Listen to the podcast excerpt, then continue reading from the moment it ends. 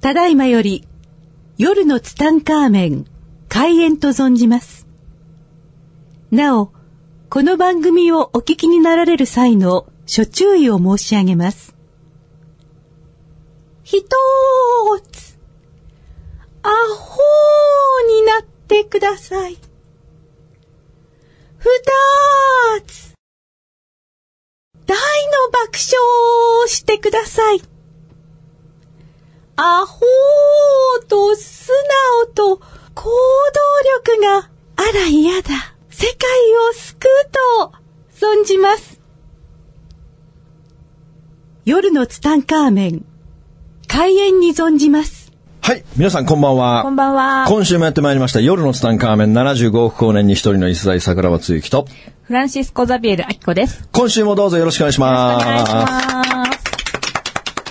はい。今週もね、一週間あっという間にやってまいりましたけれども、はいまあ先週もですね、まあ最近続きものになってしまいますね。そうですね。なかなか、もう、ボリでねュームがあって。やっぱり僕はこのタイの師匠の話っていうのはね、長いんでね、はいあと7回ぐらい続きますからね。 7回終わらない、もう語り尽くせない。なるほどで、あの、質問が来ましたけども、その僕のタイの師匠というのは前、ツタンカーメンで喋った、はいあの、椅子を引きなさい,、はい財布の中のお金を揃えなさい,、はい靴を揃えなさいっていう師匠とは別の師匠です。あ、そうなんですね。一緒の別師匠方でかすと思ってました。全く違う師匠ですね。同じね、タイだったんですあね、同じ単位ですけれども、まあ全然違う師匠ですね。あそうだったんですねはい。はいで、まあ、前回ね、まあはいどこまで話したかすっかり覚えてないんですけれ ども、 あのーまあ僕をマレーシアにまで連れてってくれた、えーまあ師匠がおりましてね、まあこの方から、えーもう本当にね、本当に面白いですよ。その、タイの僕の師匠を紹介してもらって、タイから帰ってきたら、えーちょっと会社でね、いろいろ、あの、危なくなってきて、ちょっとお金貸してほしい言われてね。で、もう初め断ったんだよね。あ無理ですって、そううんうんうんだって、お金貸したらもう人間関係が切れるからさ、必ずあーうん。やっぱり、えーそういう思いをずっとしてきたので、えーもうお金だけは貸したくなかったんで、はいえーいや、ちょっとお金は貸せないです、つって、やっぱその人との縁が切れるのすごく嫌だったんだよね。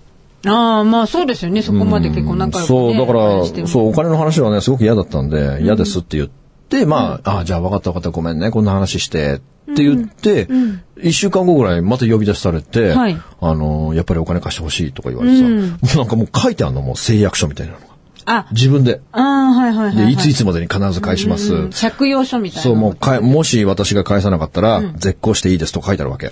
え、 絶好なんだ。絶好なの絶好なのそう絶好なのそれ、うんダメだよね。ダメだよね。それ借用書じゃなダいメだよね。うんだからまあ、ここまでしてんだったら、まああ、もういいですよ、わかりましたって言って、お金を貸したんですよあ、。貸してあげたんですね。もう貸してあげた瞬間、いなくなりましたね。ああ、そんなもんですそよね。んなもんです。よね。でも本当にあの人にはね、本当にお世話になったし、だから本当にあの人がいなければ僕はそのタイの師匠に会ってないわけですよ。うん、まあそうですよっねて。ことはもう僕の命の恩人なわけですよ。だからあの人に対する思いというのは僕は今でも感謝の思いしかないけれども、本当にだからね、こう人と人とをつなぐパイプ役の人ってね、紹介してくれると去るっていうね、ねえこの不思議な現象を僕はもう今までもたくさんしてきてますね。でもね、何もお金じゃなくてもよかったね。うんまあ、まあそれはいいんですけれどもね。しょうがないで、僕はそのタイの師匠と、はいまあ、出会わせていただいたことにより、もうたくさんの海外にこう、一緒に金魚の糞のように はい。ついていくことになるわけですよ。で、この人がね、めちゃくちゃにかっこよくてね。いもうね、あの、風貌はかっこよくないんだよ、全然。もうロシアのマフィアだから。あ、そうですね。ちだから、ょっと。この人の何がすごかったかっていうと、とにかく笑顔が素敵なの。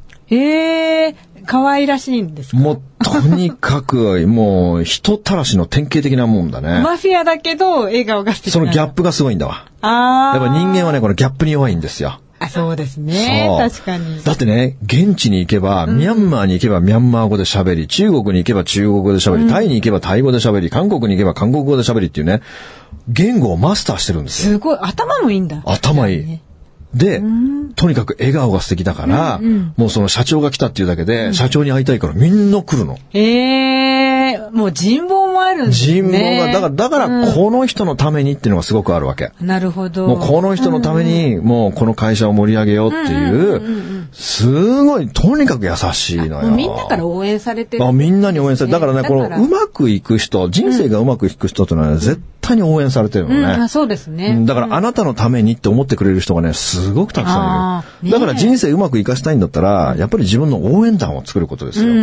そして自分の応援団を作るためにはどうしたらいいかって、一番ファーストステップはいつもご機嫌でいるってことなんですよあ。ーやっぱそこが原点ですそね。う。で、やっぱり僕ね、その人生相談をね、もう毎日毎日たくさんされていく中でね、前も言ったと思うけど、この周期ってやつがあって、ちょっと前まではもうビジネスの話ばっかり人生相談来てね、最近はね、また恋愛相談ばっかり来て、どうしたら結婚していきますかみたいな、あー人生相談が最近すごく、今結婚の周期に来てるんだけどもあ、昨日か一昨日かも同じような話をしましたけど、その結婚したいんです、どうしたらいいですか、とか言われた時にね、もう結婚したいもどうよりも、あなたまず周りの人に好かれてますかっていう話をしましたよ。ああ、そうなんですね。まず人に好かれるというとこから始まってないと、男なんかできるわけないんですよ。まあ、そうですね、確だかっに。て、まあ、いや、実は私周りの人に嫌われてるんですけど、彼氏できますでしょうかできるわけないん だそれよ。それダメじゃん。できるわけないんだよ。彼氏とかの問題でも問な題いじゃないんだよ。だからまずあなた人に好かれてますかってとこですよ。まあ、ここ根本的な問題でしょそうですね。うん、男作る以前の問題ですよ、周りの人に好かれているかどうかっていうのはね。だから本当にその僕の師匠っていうのは本当に周りの人たちに助けられて、もうあなたのためだなっていう本当にそういう人たちが集まってね、もうある時ね、すごい事件があってね、はいミャンマーでその社長は何したかっていうのね、あのダイヤの買い付けなんですよ。宝石の買い付け。ええ宝石の買い付けでもう何百万も買うわけですよ。で、僕はその現場に立ち会ってね、で、そのミャンマーからそのまま上海のオフィスに飛ぶ。っていう時があってね、はいで、上海に行くと、その上海のスタッフがタクシーで迎えてくれるわけですよ。で、タクシーで迎えてくれて、で、もちろん、お付きっていうか、秘書みたいな、まあ、男の人がいてね、はいもうその人が、あの、社長、カバン持ちますっつって、カバン持ってくれて、で、タクシー乗ってオフィス行くでしょ、そしたらね、あのーオフィスに着いた時にね、あのーあれ、俺のカバンどこにあるっけって言ったらね、はいその秘書が、はいタクシーに忘れちゃったの。あららららら。うっかりしちゃやったばんくだ。ないこれ。やばいですよ。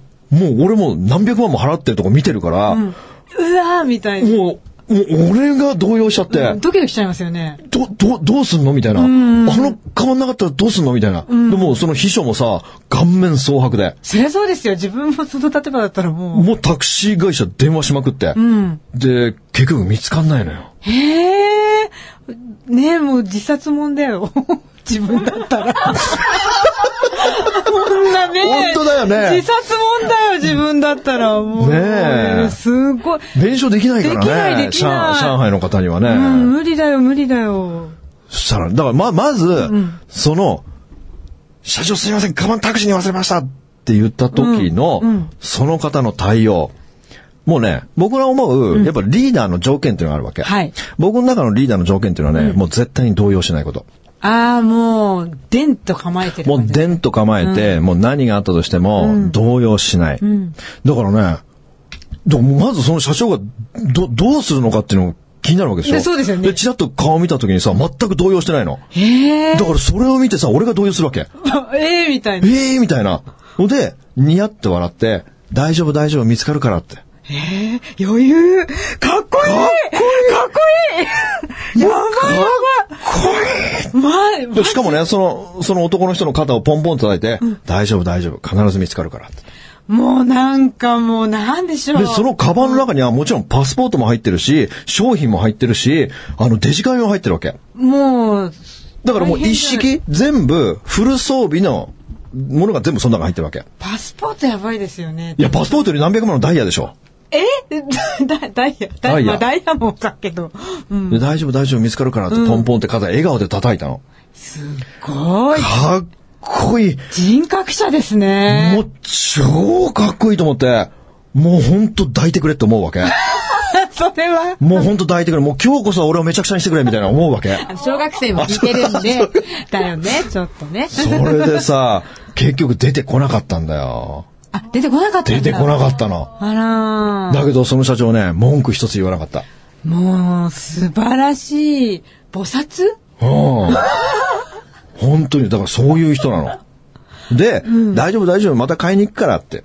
あ、うん。そんな近所のコンビニにペねッ、トボトル買いに行くようなもんじゃないんだけどさ。本当まあですよね。まあそう、だからそういう人なんですよ。いや、すごい人だか格者ら、。だから僕はこの人に一生ついてこうって決めるわけ。わかるわかる。もうかっこよすぎて。魅力的ですよね。いやもう。ね、だから魅力と書いて、もうあの方のことを言うぐらい、うんもう本当に、本当に素晴らしい方だったんですよ。ねえ、すごい素晴らしい。本当にもう本当に素晴らしくてね、だから僕はもうこの人に浸水していくわけですよ。はいで、この人はね、なんかいちいちいちいちこうアドバイスをくれたりとか、そういうんじゃなくなんかこう、背中で見せてくれるタイプの人なんでね、結構こう、結構おしゃべりなわけではなく、こう結構寡黙なタイプで、はい質問したらこう教えてくれるような感じでね、まあいつもご機嫌でいてね、で、コーラが大好きでね、いつへも、ーいつもコーラを、お酒飲まないから、あーまあいつもコーラを飲んでいてね、で、そのタイのチェンマイでね、あの、スパを、あの、やろうと思うんだけども、あ,、の、作者に一緒にやらないかってわけですよ。ええで、あ、いいですねって言って、僕も出資して、そのスパをやることになるわけですよ。はいで、このスパのね、写真がね、僕のね、その前のパソコンに入っ前の前のパソコンの中のハードディスクに入ってるんだけど、これがね、壊れちゃったの、このパソコンが。いやーで、このスパの写真がね、もう何百枚ってこのハードディスクに入っててね。うんで、このハードディスクをね、3年ぐらい前に秋葉原に持ってって、写真取り出せないかって言ったんですけど、取り出せないって言うんですよ、もう壊れちゃってて。あー、無理です、みたいな。だけどもう今時代が進んでるから、きっと今だったら、多分できますもようもうこれラジオ聞いてる人ね、この、誰か紹介してくれ。あー、ね、誰かね。うんいこのま中せにんね、かもう本当貴重な情報がね、もう、あんな写真やこんな写真や、あの女の子の写真とかいっぱい入ってるから ね。それいらない情報あでいらないでしょうね。だから、この、このスパっていうのがね、もうこの世の楽園。す。へえ。ほんうん本。当にすごい広くてね。見たい。けど、でねあれなんだろうね。そこのスパにはね、あのーお、お屋敷みたいなスパなの。ええ、宮殿な感じもう宮殿というかね、なおもうい屋敷田舎の中の高級民家みたいな感じで、であーね、真ん中にプールがあるんですよ。へえ。でね、この、僕は人生で一番幸せだったなと思ったのが、このプールに、はいあのー、浮き輪を浮かして、はいその上に寝っ転がって、はい空を見ることだったんですよ。へえ、優雅ですね。もうだからその当時の僕は何のために生きてるんだろうって思ってる時に、このやっぱりこのチェンマイに、このスパに行き、はいそのプールの上にね、その、浮き輪を乗っけて浮かんで空を見てるのがね、チェンマイはね、空が綺麗なの。へえ、青い。もうね、スカイブルー。へえ。でね、もう入道雲でね、あー山に囲まれてるからね、雲がね、あーもこもこしてんの。はいはいはいはい。だからあれがこう、ゆっくり流れていくのを見てる時に、あ、なんかいいですね、いいですね。もう本当、あ、俺生きてるんだ。ん本当に幸せを感じたね。まあ、すごい、本当にすごいとこだったんですけれども、はいまあ、そういう思いで、こう、いろんなところに社長がそうやって僕のことを連れてってくれてね、そのビジネスとはっていうものを見せてくれて、だから僕はあの社長といたおかげで、あの、僕は他の外国語を勉強しようっていう気は一切ないわけ。あもう一切なかったけども、はいあの社長を見てて、もうこれはもう絶対にもう語学勉強しなきゃダメだと。あはいもう社長、僕は僕もし君社長な、社長みたいになりたいって決めたからさ。だから、あの、とにかくまず語学を勉強しようと思って、はいでも僕はさ、勉強ができな いから、あの、机に向かってはいはいガリガリやる勉強ってのはもう無理なわけ。あ。はい。だからもう偏差値は25だしさ。 もう、だってもう、本当はね、高校も卒業できなかったんですよ、僕は。実は。実は。だけども、あのーその高校の卒業試験。はいもうこの時に赤点取ったらもうダメだっていう時に、はい僕の横に土屋敏弘君っていう男の子がい て、こう土屋結構頭がいいの。頭がいいから土屋にね、あのー本当に飯をおごるから、頼むから、あの、答案用紙を交換してくれてたの。交換しろうんだから土屋敏弘が全部答え書くでしょ、はい答え書いた時に、僕は白紙で置いとくわけ。うんで、土屋書き終わった時に、僕にその答案用紙を書かしてくれて、はいで、まあだから、名前を変える。名前を、だから名前書いてないから、土屋はああ、そっかそっだからか。俺は自分の名前を書いて終わりなわけ。へえ、でも字で分かっちゃうよね。で先生わかんない。で、それで僕は高校を卒業できたん です。土屋くんのおかげ。土屋君、本当に今でも土屋に頭が上がんないんだけどもね。だからほん、それぐらい僕は勉強ができないから、あのーでね、語学っていうのは勉強じゃないんですよ。まあ、そあのね、語学っていうのはスポーツなんですよ。スポーツ語学はスポーツ。だって、野球上手くなるために、野球の本読んだって上手くなるわけないじゃないですか。まあ、確かにそうですね。だからね、一番大事なのは耳なんですよ。ああ、リスニングだ。まずは、もうシャワーのように聞くこと。あーそして、で、僕の場合はね、もうホームステイしかないんですよ。あ、ホームステうん。だから日本語の、だから一番、一番大事なのは何かというと困ることなの。イ。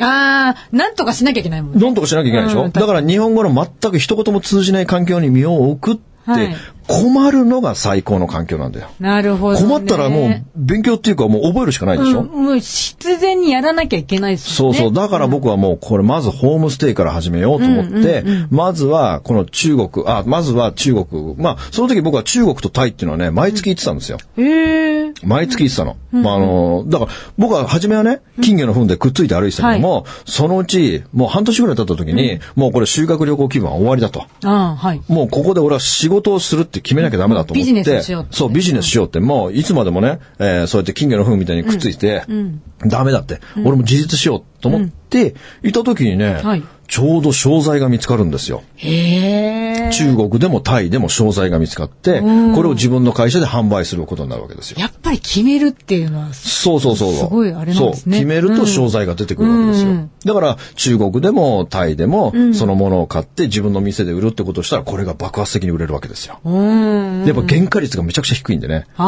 あ、はい、ではい。僕が行き始めた頃っていうのは、本当に縁が強かった。あ、うんうん縁が強かったから、もう本当にもう最高でしたね。うん。もう、ガッポガッポ。そう、本当にすご かった。へえ。でね、えーそんなことをしてた時にね、はいでまずは語学を勉強しなきゃダメだと思って、ホームステイしなきゃいけない、でも友人も知人も一人もいないわけですよ、僕はその仕事する区域にはね、だからどうしたかっていうと、まずマッサージ屋に行くんですよ。マッサージや。マッサージ屋。僕はもうマッサージ大王だ から、もう大好きなのマッサージ。だって当時、あのもう20年近く前、20年近く前、マッサージ1時間300円だよ。安いえ、中国で中国でもタイでも。へえ、安いね。ただみたいでしうょんただみたい。毎日行くでしょ行く行く。でもう、俺なんかもうほんとしょっちゅう行っててね、で、そこのマッサージのお姉さんにね、あの、当時僕はね、旅の指差し会話帳っていうのを買ってたんですよ。何ですか、それ。あるんですよ、その海外行く人の指差し会話帳って言って喋れない人が、その絵を見て指差すだけで会話が成立するっていうああ、、指差し会話帳があ画期的でるすの。ね、画期的。うんこれはもう海外行く時の僕のバイブルです。うん、今もあるんですか今ももちろんあります。もう世界中の国のやつありますあよ。ー指差し会話帳。スペインで使った。もうあスペインではもうそれ買わなかった。あ、そうで、あのーそのね、中国行った時もね、はいそのマッサージについてくれたね、はいその女の子にね、あのーその指差し会話帳でね、指差しながらこう会話していくわけですよ。はい私、日本から来ました。私今日、ホテル、ない、あなたの家、止めてっていう指差しで会話していくわけですよあ。なたの家止めて。あなたの家止めてって。そうしたらその女の子は、いいよって言ったの。 本当ですか本当に。まあ日本だったらありえないけども。ないよ、ないよ。いや、死んでもありませんよ。うん、絶対ないわ。絶対ない。うんでも、あるんですよ。中国。す中国。ごいなあるんですよ、これが。まあ多分その女の子はきっと僕のことがタイプだったっていうのもあると思うけどう、ん、なるほどね。今の笑うとこだけどね。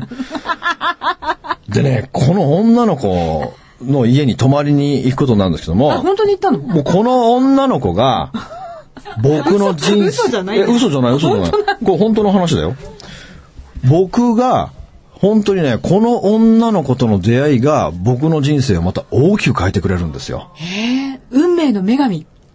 そうですね。だからここからこの女の子に僕はね、2年ぐらいお世話になったかな。へえ。でね、あのーこの女の子は、は田舎から出てきてて、い。はい。あのー中国の田舎三姉です妹、ねそう、うん中国のど田舎から、そこへ、僕が行ったのはひ、広州っていう、中国、あの、三大都市のうちの一つのね、広い広州の方に行って、で、出稼ぎに来てるわけですよへ。ー三姉妹で。三姉妹で。三姉妹で。で、その、同じマッサージ屋で、えっ、と、お姉ちゃんも、おー妹妹もいるわけですよ、で、彼女の名前はアーフォンって言うんですよ。アーフォンアーフォ ン。アーフォンだから兄弟三姉妹でね、えーアーリン、アーフォン、アーチンっていうの。あ、みんなが、みんな歯がつくの。で、この三姉妹でね、で、実はこの、私は三姉妹なんですって言って、で、この、マッサージ屋で働いてて、で、みんなで住んでるけど、いいかいって言われて、うんああーあ、はいいよいいよ、そうい一人じゃう、なかった一人じゃない、一人じゃない。だからそういうの方がいいよ、と思って、で、行ったわけ。はいそしたらね、弟が一人いてね、4人で暮らしたの。あ、よ、お、すごいね、四人兄弟。 4人兄弟だったの。で、そんなとこにさ、俺が突然行くわけ。はい突然行ってさ、あのーもうみんなびっくりするわけ。まあ、それそうですよ。みんなびっくりするんだけども、あの、俺はさ、もうとにかく、えー私は中国語が勉強したいんだと。で、皆さんのご迷惑をかけないので、あのー、どうぞよろしくお願いします。って言って、そっから、僕は毎月中国行って1週間ぐらい滞在するでしょ。だから中国行った時の宿は、そこで泊まることにしたのああ、アーフォンさんちに。アーホンの家にね、そこで、こう、寝食を共にしながら、こう、中国語を学んでいった。学んでいくわけよ。おー。これはね、早い。こそうですね。れは早い。慣でれるね、よ、慣れる。人間は面白いもんでね、これ語学っていうのは面白いもんでね、困る言葉ってのがあるわけ。困るこれ言葉を言いたいけど言えないっていう。ああ。この時はこれを。を言いたいけど言えない。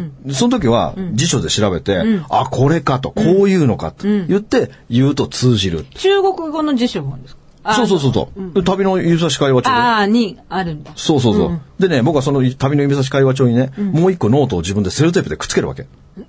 でそこにメモっていくわけ。はいはい困ったこととか。うん、はい。こういうの。そう、困ったことを書いていって、それを調べてってことをすると、絶対に覚えていくの。ああ、なるほどね。うんうんで、それをしながら、ずっと彼女たちとこう生活をしていくわけですよ。うんはいで、そのうち、その、僕が行った時だけ、アーフォンは、あのー仕事を休むんですよ。うん。おー。仕事、あ、間違えた、アーリンだ。俺の、あの、通訳、通、全然彼女は日本語なんか一つもできないけど、その、僕が仕事の理解してくれて、大体、こいつはこんなものを望んでるんだなっていうところに、案内をはいはい。してくれるのがアーリンっていう女の子で、おお姉さんえっ、と、真ん中。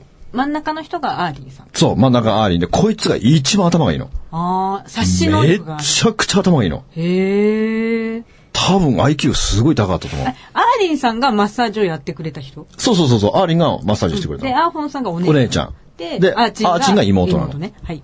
わかりでました、彼女がね、いろんなところにこう、つ僕が必要としてるものに連れてってくれて、で、値切ったりもしてくれたりとかして、あ、そこでも交渉術。交渉術がね、もうだからもうすごいスムーズに、へえ。で、いろんなとこ連れてってくれて、あ、ここにこういう問屋があるんだとか、それで俺今度こんなのが欲しいんだって言うと、そこの問屋に連れてってくれたりとかして、だからもう2、3ヶ月もするとね、かなりこう意思の疎通があできる取れようてになる、取れてきて、うんうんで、俺もだんだんだんだんこう中国語とかも話せるようになってきてて、だから、問屋用語っていうの一番先に覚えるのは日常生活用語ではなく、問屋用語を覚えていく わけ。 なるほどね。う。うんんだからこれ他の色はありますかとか、もっと大きいのはありますかとかさ。ビジネスだからねそうそうそう。うんもっとこれ大量に欲しいんだけど、もっとありますかとか、もうそういう言葉だけを一番初めに覚えていくわけ。